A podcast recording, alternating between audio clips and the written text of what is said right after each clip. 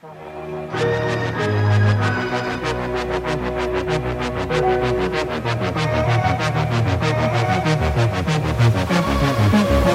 on croit que la valeur de la boîte et ce qui l'a fait grandir, justement, euh, c'est les gens. Au centre de Virgile, au centre de ce qu'on fait, c'est vraiment l'équipe. On a une imagerie assez forte au bureau sur l'équipage. On parle beaucoup de l'aéropostale. On a des, citations de, Syntex euh, et de Kessel euh, un peu partout. Et en tout cas, on pense que tout commence par l'équipe. Et donc, nous, notre clé, c'est d'essayer de recruter des gens qui sont animés par la même mission que nous. Bonjour à toutes et à tous. Je suis Julien Laure, le CEO de Théodo France. Julien, cofondateur d'Xmakers. Emeric, partenaire chez Raise.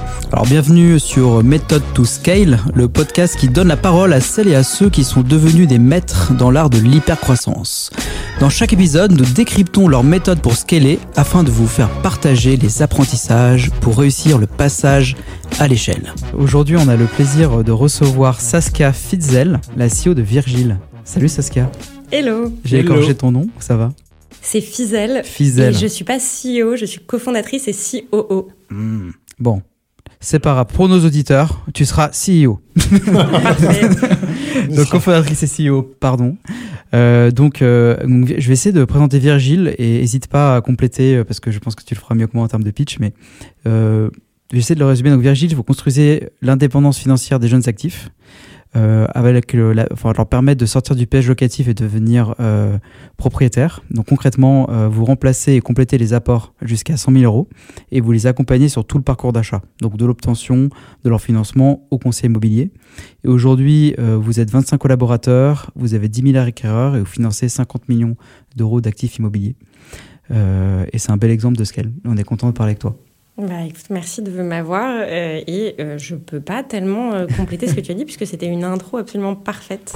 Elle est sympa, Saskia. Le setup est bon et tout, tu vois, ça fait tout plaisir. Tout va bien. Alors, Allez, on est bien parti. on est bien parti. Il y, a, il y a trois parties qu'on aime bien aborder dans le podcast. Il y a une première qui est sur le product market fit, donc le 0 to 1, le moment où tu as tâtonné et tu t'es dit, tiens, il se passe quelque chose. Peut-être moi aussi pourra parler du why de ce qui t'anime dans cette aventure.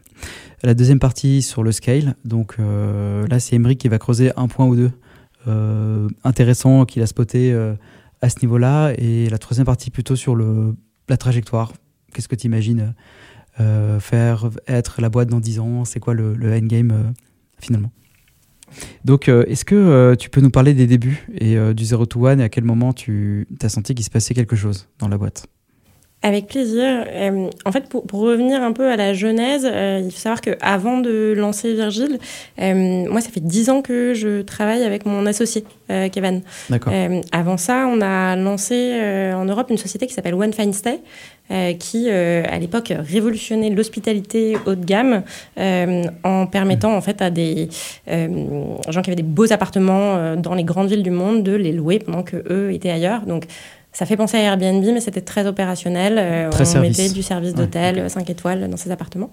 Euh, c'est une société qui a énormément grandi, euh, qui a géré plus d'une dizaine de milliers d'appartements de par le monde. et mm, c'était assez intéressant pour nous de voir qu'on avait ce côté... en fait, on aidait des gens qui avaient créé du capital en devenant propriétaires il y a euh, aujourd'hui 20-25 euh, ans, à créer encore plus de capital en louant leurs appartements pendant qu'eux euh, n'y étaient pas. et en parallèle de ça, ce qu'on voyait dans nos équipes chez One Fine Stay, puisqu'on a recruté à part une centaine de personnes, 700 dans le monde, c'était ce décalage super fort parmi en fait nos équipes, où les gens étaient âgés en moyenne entre 25 et 35 ans, au moment des différents rites de passage à l'âge adulte, il y avait celui de l'accès à la propriété. Hmm. Et en fait, euh, bah, les gens euh, avaient fait des très belles études, euh, ils étaient sur des pentes ascendantes de carrière, ils avaient des salaires qui étaient en train d'augmenter. Et ce qui différenciait ceux qui devenaient propriétaires des autres, c'était le fait d'avoir de l'apport familial. et c'est une absurdité quand on y pense, parce que le but, c'est pas de dire euh, il faut tous être propriétaires, euh, c'est ça qui compte, mais le but, c'est de se dire ok, mais aujourd'hui, c'est quoi le premier générateur d'indépendance financière, de liberté financière pour les jeunes? Et en fait, ce qu'on sait, c'est que quand on reste locataire, on met 40 à 50% de son revenu dans son loyer, euh, et c'est 40 à 50 de revenus qui ne vont pas en fait dans son épargne. Alors que devenir propriétaire, c'est vraiment en fait le chemin le plus évident vers l'indépendance financière. Donc face à ça, ce qu'on a nous appelé le piège locatif, on s'est demandé en fait comment résoudre ce problème euh, et on a euh, réfléchi longtemps. Euh, et donc c'est intéressant, le 0 to 1, en préparant l'épisode, j'en discutais avec Emeric. nous, on a mis longtemps à réfléchir à vraiment quelle était la bonne solution. et on s'est rendu compte que c'était pas un problème de dette, c'était pas un problème d'avoir accès à plus d'emprunts, parce que c'est des gens qui peuvent emprunter. Et aujourd'hui, on peut vraiment aller chercher de la dette pour devenir propriétaire, c'est justement ça qui est intéressant. Euh, mais c'était un problème d'accès au capital. Soit vous aviez de l'apport familial, soit vous n'en aviez pas. Et à ce moment-là, bah, comment on fait en fait pour se substituer L'accès à la dette se fait que si j'apporte déjà des sous. C'est ça que tu décris comme problème? Absolument.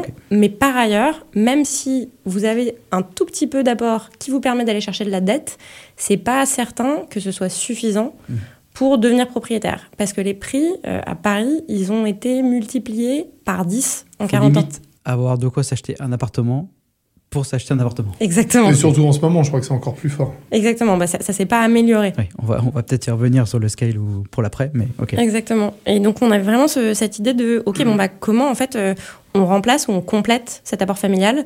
Euh, et le raisonnement derrière Virgile, ça a été de se dire, bon, bah, en fait, on peut le compléter avec de l'apport en capital selon des principes qui sont finalement proches de ce qu'on connaît aujourd'hui dans l'investissement, en fait, dans les entreprises. C'est comment nous, on va apporter du capital aux jeunes actifs pour leur permettre de construire leur indépendance financière et finalement comment on va co-investir avec eux. Et donc c'est pour ça que le métier de Virgile, c'est de co-investir jusqu'à 100 000 euros aux côtés des jeunes actifs pour leur permettre de devenir propriétaires.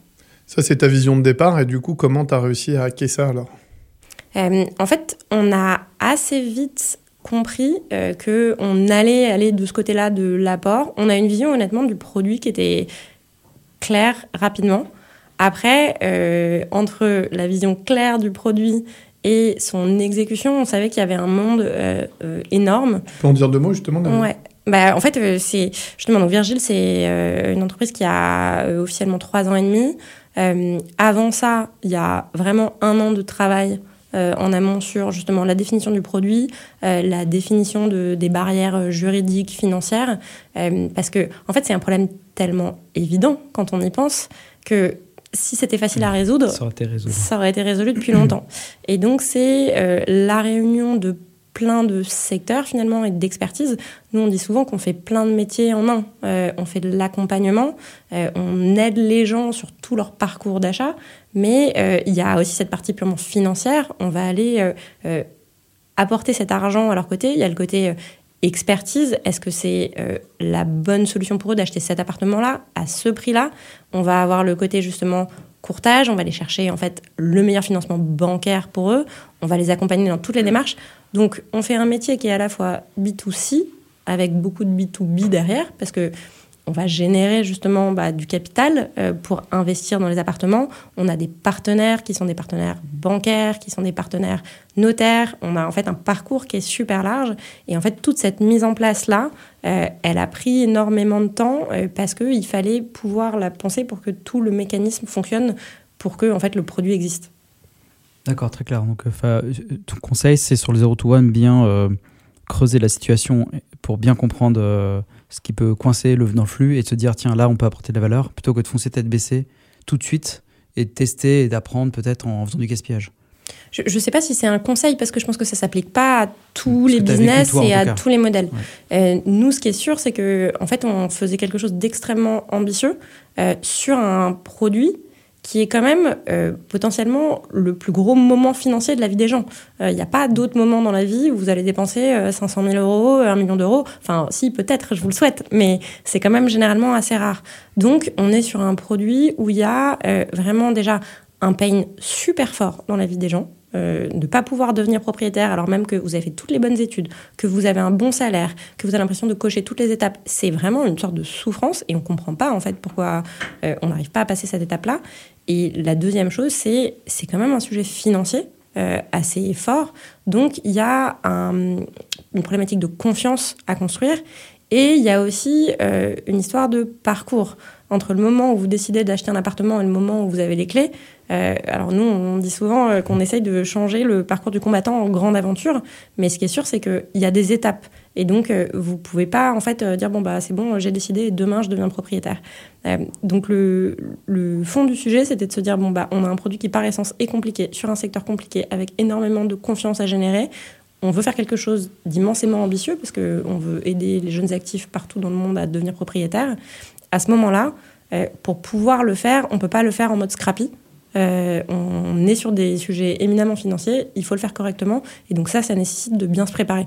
Euh, après, euh, ça s'applique pas nécessairement à tous les business. On est d'accord. Non, mais c'est bien, ça change en tout cas un statu quo qui est pas on y va from scratch. Tu as, comme un sportif, un énorme travail préparatoire avant. Moi, j'aime bien. C'est une approche différente de Lean Startup qui est Test and Learn à outrance. Et là, c'est différent. je trouve que c'est mm. intéressant. il y a toute une ingénierie à penser avant de se lancer. exactement. Ça ne veut pas dire qu'on continue pas à itérer et à apprendre, mais on avait les bases. Cette euh, phase-là, elle est. Ouais, les fondations de la maison, elles étaient posées. Pour les auditeurs, elle est intéressante à appréhender. Euh. À quel moment, du coup, une fois que vous avez fait ce, ce moment-là, vous, vous avez vu que le 1 est apparu? En fait, ça a commencé à prendre. Une fois que vous avez bien compris le problème et les, les ressorts. Euh, nous, on a deux moments clés. Euh, un, c'est le premier salarié. Euh, c'est assez simple, mais au fait, on n'a pas voulu, tant qu'on n'avait pas mis les premières fondations, recruter. on trouvait qu'on allait plus vite simplement pour définir le produit. Le premier salarié est arrivé un an plus tard. Tom, il est formidable, il est toujours là. On salue. Bravo, Tom. Voilà. Euh, et euh, ensuite, le premier client, euh, le 0 to 1, il est tout simple. Hein. c'est le premier client, c'est le premier acte de vente signé, c'est les premières étapes une à une, où on se dit, en fait, ce produit-là de co-investissement, cette association en fait avec les acquéreurs, c'est pas seulement un truc qui existait dans notre tête, c'est vraiment quelque chose de réel. Parce que c'est marrant de regarder maintenant à posteriori, c'est presque entrer dans les mœurs, c'est quelque chose de beaucoup plus commun, mais en fait, on a été des pèlerins. Euh, enfin, les gens nous regardaient en disant qu'on était fous. Euh, et donc, le premier client, c'est quand même euh, un moment hyper fondateur parce que c'est un produit nouveau qui n'existait pas. On a mis du temps à à la fois le construire, l'expliquer. Donc, ouais, le, premier client, c'était. Ouais, la première, tu étais là le jour où il a reçu les clés? J'étais pas à la signature, mais j'étais au téléphone avec lui. Ouais, là, c'était ton moment de fierté. Tom, c'est le premier salarié, le premier client, il s'appelait comment? Ouais, je peux pas donner son nom. Le prénom Frédéric. Frédéric, ok. T'avais Frédéric. C'est les, les 0 to 1 de l'émission. Ok. Mais son nom, bien sûr. euh, tu. Euh, enfin, j'aimerais bien qu'on aborde, parce que c'est le sens du, du podcast et euh, c'est là le cœur de, de l'apprentissage pour les auditeurs, c'est la partie scale. Euh, donc, Émeric, j'ai laissé la main sur euh, peut-être deux points que tu avais envie de creuser plus précisément Ouais, et le, le premier, tu, tu l'as mentionné euh, souvent, en fait, pour remplacer quelque part l'apport familial.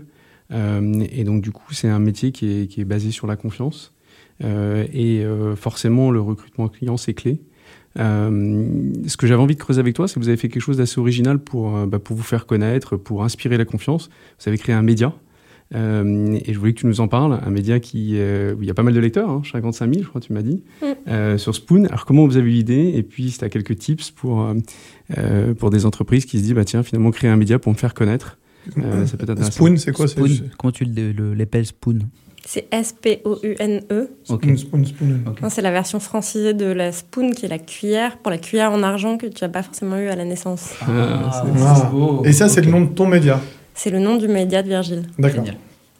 Euh, oui, alors en effet, on a créé un média. Déjà, en fait, en termes d'acquisition client, parce que c'était un peu ça la source de, la question, euh, il y a un truc sur lequel on est extrêmement chanceux, euh, c'est qu'il n'y a pas de produit plus viral que l'achat d'un appartement. vous achetez un appartement, vous devenez propriétaire. Généralement, la première chose que vous faites, c'est inviter vos potes dans votre appartement qui n'a pas de meubles à manger une pizza.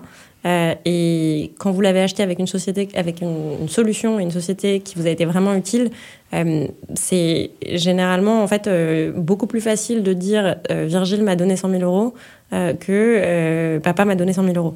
Et hmm. ça, ça nous a permis d'avoir une viralité très forte, d'autant plus que la satisfaction en fait sur le parcours euh, produit était hyper forte. Euh, donc ça, ça générait beaucoup de viralité. Euh, et ensuite, sur le média, c'est donc Spoon. c'est Spoon, le, le, média, en fait, sur l'indépendance financière au sens large. Ce qui est apparu très vite dans Virgile, c'est que nous, nos clients, on les accompagne vraiment de bout en bout. Donc, nos acquéreurs, euh, ils viennent nous voir à partir du moment où ils commencent à se poser la question de devenir propriétaire. Et ils ont un spécialiste, Virgile, qui est là, en fait, vraiment euh, leur épaule pendant tout leur parcours jusqu'à la remise des clés. Et donc ça, ça crée une, ça génère une, relation de confiance super forte et ça génère aussi beaucoup de questions qui très vite, dès lors qu'on a passé en fait le seuil de créer la confiance, euh, s'orientent beaucoup plus largement que seulement l'achat d'un appartement. Parce que ce dont on se rend compte, c'est que entre 25 et 45 ans, euh, l'achat d'appartements est un des gros sujets d'accès à l'indépendance financière, mais au final, vous avez beau avoir fait euh, parfois des études assez financières, des écoles de commerce, vous n'avez pas eu un seul cours d'éducation financière. Et donc, euh, bah, vous posez la question de comment je vais financer mon apport, mais plus largement, en fait, bah, typiquement, j'ai eu un bonus à la fin de l'année. Est-ce que il faut que je le mette dans mon apport ou est-ce qu'il vaut mieux que je le place? Comment je gère ça? Euh, Est-ce que euh, euh, on parle tout le temps de crypto, alors un peu moins maintenant, mais est-ce que finalement j'ai intérêt à plutôt passer dans les cryptos ou dans l'immobilier? Est-ce que acheter ou louer c'est vraiment un bon deal? Enfin, qu'est-ce que qu'est-ce que je dois prendre en compte comme paramètre pour décider de quelle est la bonne situation pour moi? Et en fait, on répondait à toutes ces questions à chaque fois en one-to-one avec nos leads, nos acquéreurs. Et au bout d'un moment, on est là, bon, bah, c'est pas forcément euh, la façon la plus scalable de le faire, d'une part. D'autre part, euh, on adore écrire, c'est notre média d'expression euh, favori. et Ça, ça vient de la culture des, des fondeurs, de l'écriture? Euh, ça vient à la fois de ouais, nos appétences personnelles, mmh. euh, ça vient aussi euh, de One Feinstein, notre précédente aventure. Où on avait déjà développé un média qui était distribué mmh. dans la plupart des coffee shops cool de Paris, Londres, Milan, qui était absolument magnifique. et donc on a gardé un peu cette historique-là comme moyen de discuter plus largement avec notre communauté.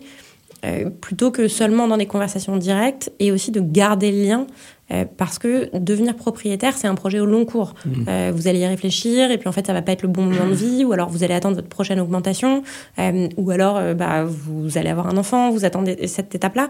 Et donc, comment on crée un lien durable, et pas seulement en parlant justement d'accès à la propriété, mais beaucoup plus largement en parlant d'indépendance financière, parce que euh, je sais qu'on parlera de endgame à la fin, mais c'est ça, euh, nous, notre endgame, c'est l'accès à l'indépendance financière pour toute une génération.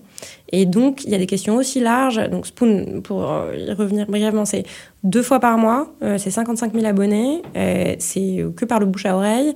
on a des taux d'ouverture qui sont mastoc, et c'est notamment parce que on traite de questions assez précises au final, mais sans, en fait, euh, alors on essaye de pas faire, j'espère qu'il n'y a pas trop d'avocats qui nous écoutent, mais on dit qu'on ne fait pas des réponses d'avocats. des auditeurs. on, on, essaie de pas faire trop des, des réponses d'avocats en disant il euh, y a A, mais il y a B, finalement, il y a des risques dans les deux. Euh, on essaye de prendre une position assez tranchée, mais en même temps de donner des arguments assez forts, fiables sur, sur le sujet. et donc, c'est des questions qui peuvent aller de combien ça coûte vraiment d'avoir des enfants? À c'est quoi le vrai coût des choses? Euh, je pense que c'est la dernière que je t'ai mm-hmm. envoyée, euh, ou à, en fait, bon, bah, j'ai 20 000 euros, en fait, c'est quoi le truc le plus intelligent à faire avec? Euh, Et on essaye de le faire dans des formats qui soient à la fois vraiment intelligibles financièrement et en même temps qui soient agréables à lire. Ça me fait penser un peu à Snowball, ce que tu me décris. Alors, Snowball, c'est très pratique, je dirais. c'est vraiment dans comment je vais investir dans telle ou telle chose. nous, on est plutôt sur une approche, je dirais, holistique. Éducation, non? Éducation au sens large, mais aussi holistique. En fait, euh, enfin, en gros, ma vision, c'est plus que. Avant euh, Snowball, je pense. On s'est, on s'est créé un petit peu en. non, mais avant, dans, le, dans, le, process mental, j'ai l'impression que c'est. Snowball, ils vont plus te dire euh, tu devrais acheter la crypto truc. En ce moment, c'est tout de suite. Nous, notre croyance, c'est que en fait, enfin, l'éducation financière, c'est trop chiant. la réalité, c'est que c'est assez peu intéressant euh, et donc, comment tu le rends intéressant mmh. Mmh. Et je pense que c'est là un, vrai un des vrais types, c'est que tu abordes des sujets complexes. voilà, mais un tu peu fais ça de façon. Dans les familles, on n'en parle pas trop. Tu vois, et tu fais ça un peu de façon fun, rapide à lire. Euh... J'ai pas en parler à mes parents ou à mes copains, parce que si on parle à mes copains, j'ai l'impression que c'est ça. Exactement. Du coup, j'ai le, ce contenu-là qui me. Et on ne va pas au niveau de. Euh, et comment je fais pour euh, mmh. acheter 18 parkings à Tours? Parce que économiquement c'est intéressant. Bah, économiquement c'est peut-être intéressant, mais en vrai, est-ce que tu as vraiment envie de passer ta vie à acheter 18 parkings à Tours? Probablement pas. Je crois que Julien l'a fait. Hein. Ouais, c'est très C'était Angoulême. C'était Angoulême. Angoulême. Tours. Ouais, je comprends ce que tu veux dire. Mm. Voilà, donc, euh, donc Spoon aujourd'hui c'est un gros levier d'acquisition en effet, euh, parce que énormément de gens en fait euh, viennent à nous, connaissent Virgile par Spoon et inversement aussi, hein, plein de gens qui connaissent Virgile puis Spoon. Ce qui est sûr c'est que c'est aujourd'hui un lien très fort avec notre communauté, mm. qui est à la fois du coup en en ligne, puisque c'est 55 000 lecteurs qui nous lisent euh, deux fois par mois, mais euh, de plus en plus aussi dans la vraie vie, puisque on a lancé récemment en fait euh, des moments en fait pour se réunir avec nos meilleurs lecteurs, et on fait mensuellement des événements autour de, personnes qui ont des choses à dire super intéressante sur euh, euh, justement l'éducation financière, la liberté financière. Euh, et ça génère en fait une émulation assez incroyable dans, dans, ces événements-là. Et ça nous permet aussi de rencontrer ce qu'on appelle nos spooners, mmh. et qui sont aussi généralement des, soit des acquéreurs d'argile, soit des futurs Tu les rencontres en physique? Ouais. On fait, on fait les Spoon Society au bureau. C'est super enthousiasmant, je trouve, d'entendre ce que tu dis. Ouais, c'est où, je sais pas, il y a beaucoup de choses qui, qui essaient qu'on essaie de faire euh, dans le digital, euh, sans se voir, euh, en automatisant. Et, toi, tu parles beaucoup de contenu, de, de créer la confiance, de créer, ta communauté et, que tu rassures progressivement, et qui, qui comprend, qui connaît. et de voir les gens en physique, c'est cool. Bah, ce qui est marrant, c'est quand on a lancé Virgile, c'était avant le Covid. juste avant, donc c'est vraiment voilà. donc on a fait tous nos premiers nos premiers rendez-vous clients en physique, c'était formidable. Et puis ensuite Covid est donc normal, c'est aussi génial de pouvoir le faire en virtuel. Aujourd'hui, les deux options sont possibles. Euh, et c'est sûr qu'en mm. fait, on kiffe plus quand on a nos clients au bureau. Après, euh, bon, il y a quand même aussi l'histoire de la praticité et du volume, mais on adore avoir nos clients au bureau. Euh, on est hyper content de les rencontrer en vrai. et c'est vrai que nous, on dit souvent qu'on a créé une boîte aussi pour créer du lien. Et, ça, c'est hyper fort. C'est bien qu'il y ait des voix qui portent cette vision-là, enthousiasmante, de se voir et de créer une aventure humaine réelle. C'est une de nos valeurs. Donc la vie est une aventure. Ouais, pas que transactionnel. Peut-être le, mm. deuxième point que j'ai envie de creuser avec toi, tu l'as évoqué, hein, c'est un métier complexe, tu as tout le juridique, tu as le financement, etc. Euh, et tu as passé 12 euh, à 18 mois avant à bien penser, tu nous l'as redit, pour, pour préparer ça. Euh, tu t'es aussi demandé comment être efficace au niveau de tes recrutements, au niveau des équipes, au niveau de ton onboarding. et puis aussi, tu veux essayer au maximum de minimiser le, le, travail non productif. Vous avez vachement réfléchi à ça, vous avez des, pas mal de rituels aussi. Est-ce que tu peux nous, parler un peu de tout ça? Euh, Avec plaisir. Euh, alors, c'est. Alors c'est marrant ce truc sur le travail non productif. Euh, c'est pas dans une approche justement euh, staccanoviste ou, ou très lean justement de on sort tout ce qui est inutile. C'est plutôt de se dire nous on croit que la valeur de la boîte et ce qui l'a fait grandir justement c'est les gens au centre de Virgile, au centre de ce qu'on fait c'est vraiment l'équipe. Euh, on a une imagerie assez forte au bureau sur l'équipage. On parle beaucoup de l'aéropostale. Euh, on a des, citations de, Syntex euh, et de Kessel un peu partout. Julien peut t'en faire une de tête, je pense. Ouais, c'est parti. Vas-y. Tout à l'heure. Très bien. on l'ajouterait en, en off. Très bien. Euh, et en tout cas, ouais, on pense que tout commence par l'équipe. Et donc, euh, nous, notre clé, c'est d'essayer de recruter des gens qui sont animés par euh, la même mission que nous et aussi par quelques valeurs communes. Alors, accrochez-vous, ça, rime un peu, mais on, dit qu'on veut recruter des gens qui veulent réconcilier sens et excellence, exigence et bienveillance. Et là, ça ne rime plus, mais aventure et ambition. Euh, et c'est globalement ça, en fait, qu'on va vraiment chercher avec des gens qui veulent faire vite, qui veulent faire bien et qui veulent être utiles au monde. À partir du moment où on arrive à recruter ces gens-là, ce qui est déjà euh, voilà, un peu de, boulot en amont, on considère que notre boulot presque se limite à développer un environnement où ils vont pouvoir, eux, développer leur plein potentiel, euh, donner leur pleine puissance, et donc le, faire avec justement des rituels, qui sont euh, euh, des rituels qui essayent de minimiser ce qui n'est pas en fait du travail impactant. alors, je pense que toutes les boîtes essayent de faire ça, mmh. et donc chacun, chacun ses, ses, méthodes. Nous, les, les, façons dont on a euh, bosser le sujet, c'est pas, on en parlait juste avant, c'est pas tant un sujet outil, même si euh, euh on. C'est un super Notion comme tout le monde. Voilà, on a, on a un très beau Notion. Euh, en vrai, on a un très très beau Notion. on a encore eu des arrivées cette semaine avec euh, un, un, super onboarding parce qu'ils arrivent et que tout est dans Notion. Sur les outils, très vite, nous, on utilise beaucoup Notion, on utilise beaucoup Slack parce que ça nous permet de collaborer en public et on utilise ce qui est plus surprenant, Jira, qui est un outil de prise de décision en public qui nous permet en fait d'itérer rapidement et en public sur nos sujets clés. Mais ça, c'est vraiment, bon, ok, c'est les stacks outils, mm, mais mm. c'est pas vraiment la clé. La clé, elle est plutôt dans comment on fait pour arriver à mettre les gens à un, un, niveau de confiance et d'aisance où ils peuvent se développer. ce qui est important pour nous, il y a de la surcommunication, c'est très important. Donc on a beaucoup de, je vais commencer les anglicismes, de mhm. one-ones. Euh, mhm. On fait des walking, des walking one-ones. Donc euh, en gros, euh, on a la chance d'avoir des bureaux dans le 11e et mm, on a au moins, chacun a au moins un catch-up par semaine avec son direct report, avec des reports transverses euh, avec des gens en fait euh, avec qui ils échangent dans l'équipe qui se font nécessairement en marchant euh, et qui sont en fait alors pourquoi en marchant? C'est parce que ça permet de fluidifier les idées ça évite d'avoir son ordi devant et ça permet aussi de vous sortez du bureau? On sort du bureau. absolument, absolument. on a un petit parc à côté ce qui facilite les choses. C'est génial. C'est génial. Ok. Et ça nous permet aussi de se rappeler que c'est une vraie conversation. Donc elle commence en fait toujours par comment ça va.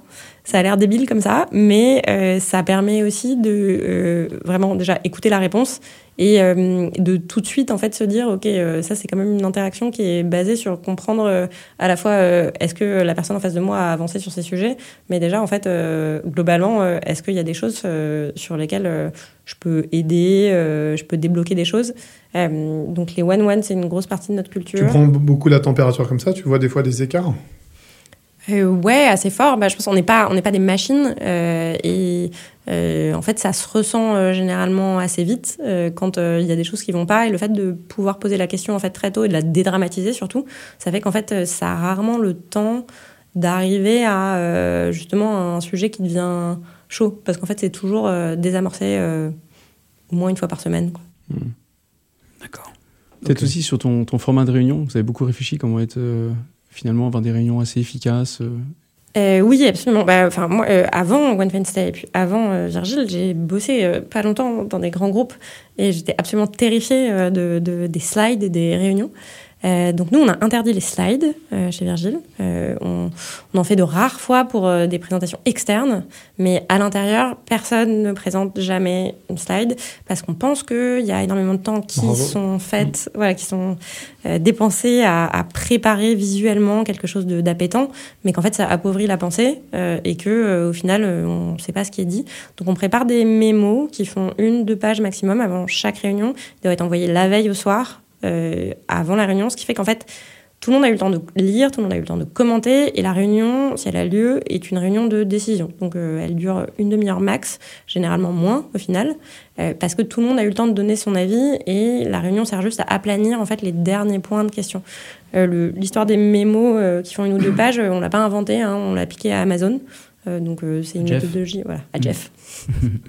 Jeff, si tu nous entends. Donc en fait, il y a quand même une recherche. Euh, tu parles, tu parles d'efficacité. Moi, je pense que tu, je mettrais plutôt le, éliminer le gaspillage. Donc pour que les gens, quand ils passent un moment, ils, ils, le passent de manière pure et productive au sens noble de valeur. Et c'est intéressant ce que tu racontes. Hein. C'est pour qu'ils puissent choisir en fait sur quoi passer leur temps et qu'ils soient pas en fait justement contraints de le passer sur des choses où mmh. c'est pas intéressant, c'est pas. Enfin, l'idée c'est effectivement de, fluidifier au maximum. Euh, et c'est vrai que bah, les, les, réunions sont immensément plus efficaces depuis qu'on. Au début, on n'avait déjà pas de slide, depuis qu'on a mis les mémos. Euh. L'efficacité et le, je pense le, se sentir bien dans son travail aussi, a priori. Ouais, puis au moins, c'est juste du point de décision. Quoi. C'est pas, tu tournes, tu fais pas 15 réunions pour dire oui ou non. Quoi. Et ça permet d'aller beaucoup plus profondément, en fait, dans le sujet. Mmh. Mmh. Sur, tes équipes, on peut revenir sur la formation. Tu, tu as fait un peu euh, ce qu'on fait dans les banques euh, anglo-saxonnes avec un graduate programme. Ça m'a beaucoup amusé. Euh, tu peux revenir là-dessus? Eh bien sûr. en fait, bah, ça, va avec notre philosophie hein, du recrutement euh, dans l'absolu. On se dit qu'on n'est pas là pour remplir des chaises, on est là pour euh, recruter des gens qui ont envie de participer à une grande épopée. Euh, et ce qui est marrant dans ce qu'on fait, c'est qu'il y a énormément de choses à faire. Donc, ça, on pourrait recruter sur des postes extrêmement spécifiques. La réalité, c'est qu'on préfère recruter des gens brillants et construire avec eux en fait ce qu'il y a à faire. Donc ils vont venir, ils vont bosser sur la première priorité de la boîte quand ils arrivent et la beauté de le stade de boîte auquel on est et l'ambition de la boîte, c'est que la priorité, elle peut changer euh, en quelques mois. Donc euh, tu peux arriver, être jeune diplômé et commencer par euh, bosser sur l'accompagnement client, sur les sales, tu peux aller bosser en marketing, tu peux aller bosser en investissement, tu peux aller bosser dans les opérations. Et ça, c'est aussi un peu le, ouais, la richesse de de ce qu'on fait, c'est le fait de dire que c'est très large et qu'au final, tu viens chez Virgile et ensuite tu vois ce que tu fais. Et ça, c'est quelque chose, même si tu grandis fort, tu arriveras à le maintenir tout le temps. Tu as envie de le maintenir tout le temps, en tout cas. Je ne sais pas à quel point on arrivera à le maintenir. En revanche, ce qui est sûr, c'est que la volonté de ne pas créer de silos euh, entre les différentes euh, euh, choses qu'on fait, elle, elle, est très importante. Et ce qui aura toujours lieu, en tout cas ce qu'on fait aujourd'hui, c'est quel que soit en fait le biais par lequel tu rentres, justement, on parlait d'onboarding tout à l'heure on a un onboarding qui est super euh, construit pour se dire que voilà, tu vas passer du temps avec toutes les équipes pour comprendre exactement ce que chacun fait et aussi en fait pouvoir te dire que bah, tu n'as pas ce fameux silo de te dire ah bah attends, moi ça c'est l'équipe euh, investissement donc je euh, je m'en occupe pas. donc on essaie de les minimiser au, maximum. On verra pendant combien de temps on arrive à le faire. Ouais, c'est un beau petit clin d'œil parce que pour tous ceux qu'on fait de la banque d'affaires, les training programmes, on passe justement d'un département à l'autre et ça permet aux jeunes d'arriver, de se former sur tous les métiers et aussi de se connaître et de comprendre ce que font les autres. Donc c'est ça que vous avez réussi à votre niveau à, refaire bah, si on parle, c'est marrant parce qu'on parlait de Tom tout à l'heure, euh, c'est quelqu'un qui a à la fois construit euh, nos sales, euh, notre marketing, notre grosse, enfin qui a touché absolument tout. et effectivement, il est rentré avec une casquette couteau suisse. Génial. du coup, la question que tu as un petit peu abordée tout à l'heure, mais le, le endgame de la boîte, s'il y en a un, et, et comment tu, tu, tu vois ton rôle là-dedans? Euh, pour, nous, en fait, euh, quelque part, euh, c'est simple, hein, parce que le problème, il est énorme, il s'améliore pas. et c'est vraiment de se dire, il y a des barrières à l'accès à la propriété pour les jeunes actifs dans toutes les grandes villes du monde. Comment tu les résous, comment tu les abats, et plus largement, en fait, comment tu deviens un moteur très fort de l'indépendance financière pour les jeunes actifs au sens large. Du coup, quand tu auras craqué le truc, ça sera bon, quoi. Bah, il, est déjà, il est déjà en partie craqué, mais euh, bah, en gros, tu l'as euh, passé à grande échelle. Voilà, il y a un peu de scale. Partout en France, en Europe. Il y a des acteurs qui font comme ça aux US ou euh, dans d'autres pays? Il y a, en fait, dans tous les, pays avec des grandes villes, donc enfin, partout dans le monde, mais quand même aux États-Unis, à Londres notamment, ils ont été très actifs sur comment résoudre le sujet de l'accès à la propriété. Après, comme les systèmes bancaires sont différents, les systèmes juridiques sont différents, les modèles sont pas les mêmes. Euh, donc il n'y a, a, pas euh, d'équivalent de Virgile euh, quelque part d'autre dans le monde. En revanche, il y a des modèles qui essayent de répondre à ce problème-là. Derrière les, derrière les dirigeants, il y a des, peut-être des habitudes qu'on met en place pour survivre à cette activité, disons... J'aime beaucoup le mot de survivre. cette activité propre à ce job-là. Est-ce que toi, tu as des des habits, c'est des choses que, que tu fais euh, et qui font que pour toi, tu as un bon équilibre pour, pour, pour réussir la. Bon, déjà, tu marches. que tu cherches à faire. Je marche et je, je, fais du vélo. Et tu écris. Et j'écris. Mmh. Euh, j'ai mis assez longtemps à comprendre euh, que, en fait, à un moment, il fallait assumer que même si on était dirigeant, il fallait prendre des vacances. Donc voilà, maintenant je prends des vacances, donc je reviens d'une semaine de vacances. Félicitations. Euh, et, et je, je, me rends compte que effectivement, il y, a, y, a un côté un peu égo aussi dans le fait de prendre des vacances. Euh, au début, on a l'impression que quand on, on s'en va, euh, la boîte va s'écrouler. Puis en fait, on se rend compte assez vite que non, elle fonctionne souvent mieux quand on n'est pas là. Euh, nous, ce qu'on a mis en place euh, chez Virgile, c'est que ça nous arrive parfois, donc on est deux cofondateurs, et ça nous arrive parfois de partir en vacances en même temps euh, l'été, et on désigne des CEO par intérim. et ce dont on se rend compte, c'est que ça fonctionne trop bien. Donc ils prennent 4 mois de vacances. Voilà. Et non, les stock options de la boîte. Tout le monde a des stock options dans la boîte. D'un point de vue, euh, ouais, d'un point de vue symbole, euh, c'est assez beau en plus, je trouve. je trouve ça génial. Pas comme juste tu gères mes affaires pour que je passe, c'est que tu es moi. Exactement. mais même en termes de management, ça va être sympa. Tu dois trop être content pendant quelques semaines de prendre un peu les euh, rênes. Puis ça te, ça te met un peu face ah, à un peu la pression, quand même. quelques, quelques décisions. Après, on part du principe que les décisions qui seront prises par les CEO par intérim, sauf si c'est genre vendre la boîte ou la fermer, seront approuvées sans, voilà, sans réserve auto. Et on reste joignable par téléphone si. Ils vont pas aller jouer l'argent Mais, mais ils savent qu'ils peuvent nous appeler euh, en cas de, de souci. Mais en tout cas, oui, ça, ça, oblige à mettre son ego de dirigeant de côté parce que finalement, on se rend compte que, bah, ouais, on peut s'en aller et la boîte, elle survit très bien, en fait, euh, quelques jours euh, sans soi. Et c'est mieux, en fait, quand on revient et qu'on a la patate et qu'on est content d'être là pour les équipes. Ça démontre aussi que tu as réussi à mettre une organisation qui est bien rodée. J'espère. Non, mais on peut le voir comme ça, tu vois, je le vois d'un côté positif. Et est-ce que tu as des livres à, recommander ou un livre à, recommander à, un chef d'entreprise ou simplement quelqu'un qui a envie de progresser personnellement? Euh, Alors, sur la partie corporate, euh, moi j'ai un truc très pratique que je recommande, c'est First Round Review. Donc, euh, First, Round Capital, c'est un fonds de VC US. Ils ont craqué la partie contenu il y a, je sais pas, 10 ans. sur, quand vous posez des questions vraiment très, très pratiques sur comment on va aller, je sais pas euh, créer notre politique de branding, euh, comment on va faire notre pivot en termes d'image de marque, euh, c'est assez puissant. Il y a énormément de choses. Comment tu dis Parce qu'on est tous les deux sur Amazon. First round review. Non, c'est vraiment c'est un, un, média en ligne, donc c'est pas, un, livre. Et c'est pour ça qu'il y, y, a une richesse d'articles. First round, comme ça. Il faut traduire la première. First round review. Je l'ai, je l'ai. Je n'ose pas dire aux auditeurs comment t'écris les choses. C'est bon, je l'ai. Mais ça, c'est pour du pur corporate sur des sujets très précis. Donc c'est pas un livre, mais c'est un média que tu, tu, tu recommandes. Voilà. Et sinon, euh, non, j'ai plutôt tendance à recommander des livres littéraires et non pas corporate. ça fonctionne aussi, hein, ça fonctionne aussi. Et, Syntex, évidemment. Là, ouais, bah, tout, tout, tout, tout, tout Alors il y a euh, une BD extraordinaire. Le, je ne sais pas si vous connaissez le Sommet des Dieux, mais en fait, le Sommet des Dieux est tagué sur les murs de Virgile.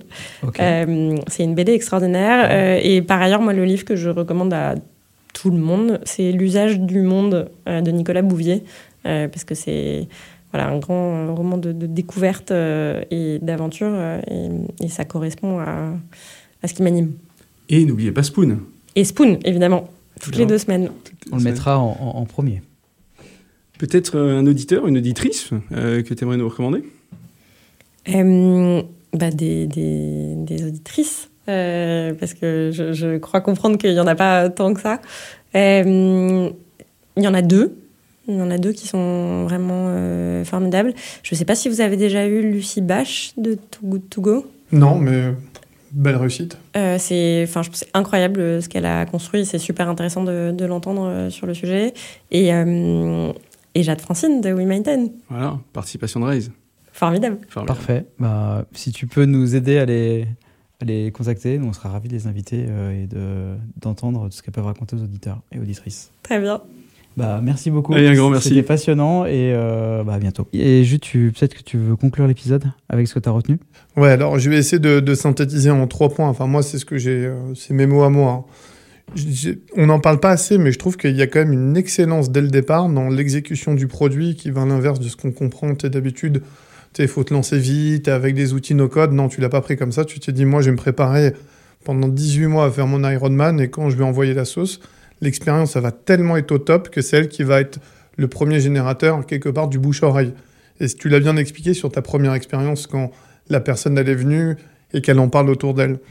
Deuxième chose que j'ai bien aimé, moi, dans ton, Scale, c'est comment tu rends sexy, tu l'as dit, un sujet qui ne l'est pas finalement, qui peut être un peu chiant, bancaire, on comprend pas assez opaque, c'est de l'argent. En plus, en France, les gens ne sont pas à l'aise avec l'argent. Et toi, tu as rendu ça, tu as démocratisé le contenu, tu l'as rendu vraiment accessible, cool. Et du coup, ça donne envie, j'imagine, aux gens de passer plus facilement à l'acte. Et euh, il a, j'aime bien le terme, euh, qui a dit épopée? Qui a eu dit un mot intelligent? Ah, bah, c'était toi, c'est pour ça que je me retourne vers lui, je sais pas pourquoi. Euh, et, j'aime bien, c'est qu'au-delà d'une mission, finalement, dans ta boîte, on a vraiment l'impression que tu vends une, épopée, quoi, et que tu as construit tout ton, ton, environnement de travail autour de ça. J'arrivais bien me projeter dans les collaborateurs qui s'accrochent à cette mission, tu leur, tu leur as créé l'environnement qu'ils deviennent le plus performants, et toutes les petites techniques de management dont tu as parlé, les walking routine, les euh, one-to-one et tout ça. Enfin, franchement, j'ai trouvé ça top et ça contribue à, un peu à vivre quelque chose qui est juste plus fort que de dire je te fournis du capital. C'est-à-dire que tu as amené le débat à un autre niveau, quoi. Et ça, c'est assez puissant quand même. Enfin, on sent que tu as vraiment une vision du branding qui est quand même assez poussée dans ta boîte. Merci beaucoup. Et que tu as engagé une communauté. Et ça, faut le dire, d'ailleurs, je trouve, enfin, moi, je fais une petite parenthèse, je trouve que les marques les plus puissantes aujourd'hui, de branding, c'est pas quelque chose qui est très répandu, mais je trouve que les marques qui arrivent à devenir fortes, c'est celles qui résonnent communauté. D'ailleurs, tu le vois bien. Mmh. hein. Il y a l'engagement de ta communauté. ouais. Et comment tu l'engages très rapidement. Et c'est ce que tu as fait dès le départ. Et ce qui fait que la marque, j'imagine que la marque aujourd'hui est devenue puissante plus que le produit en elle-même. Quoi. Bah, les deux se complètent bien. Top. Et, et pour- et je- et j'ai bien aimé ton approche de éliminer le waste, enfin le, le gaspillage. Ton petit côté Ouais, très, très inspirant. Merci beaucoup. Merci à vous. Bravo.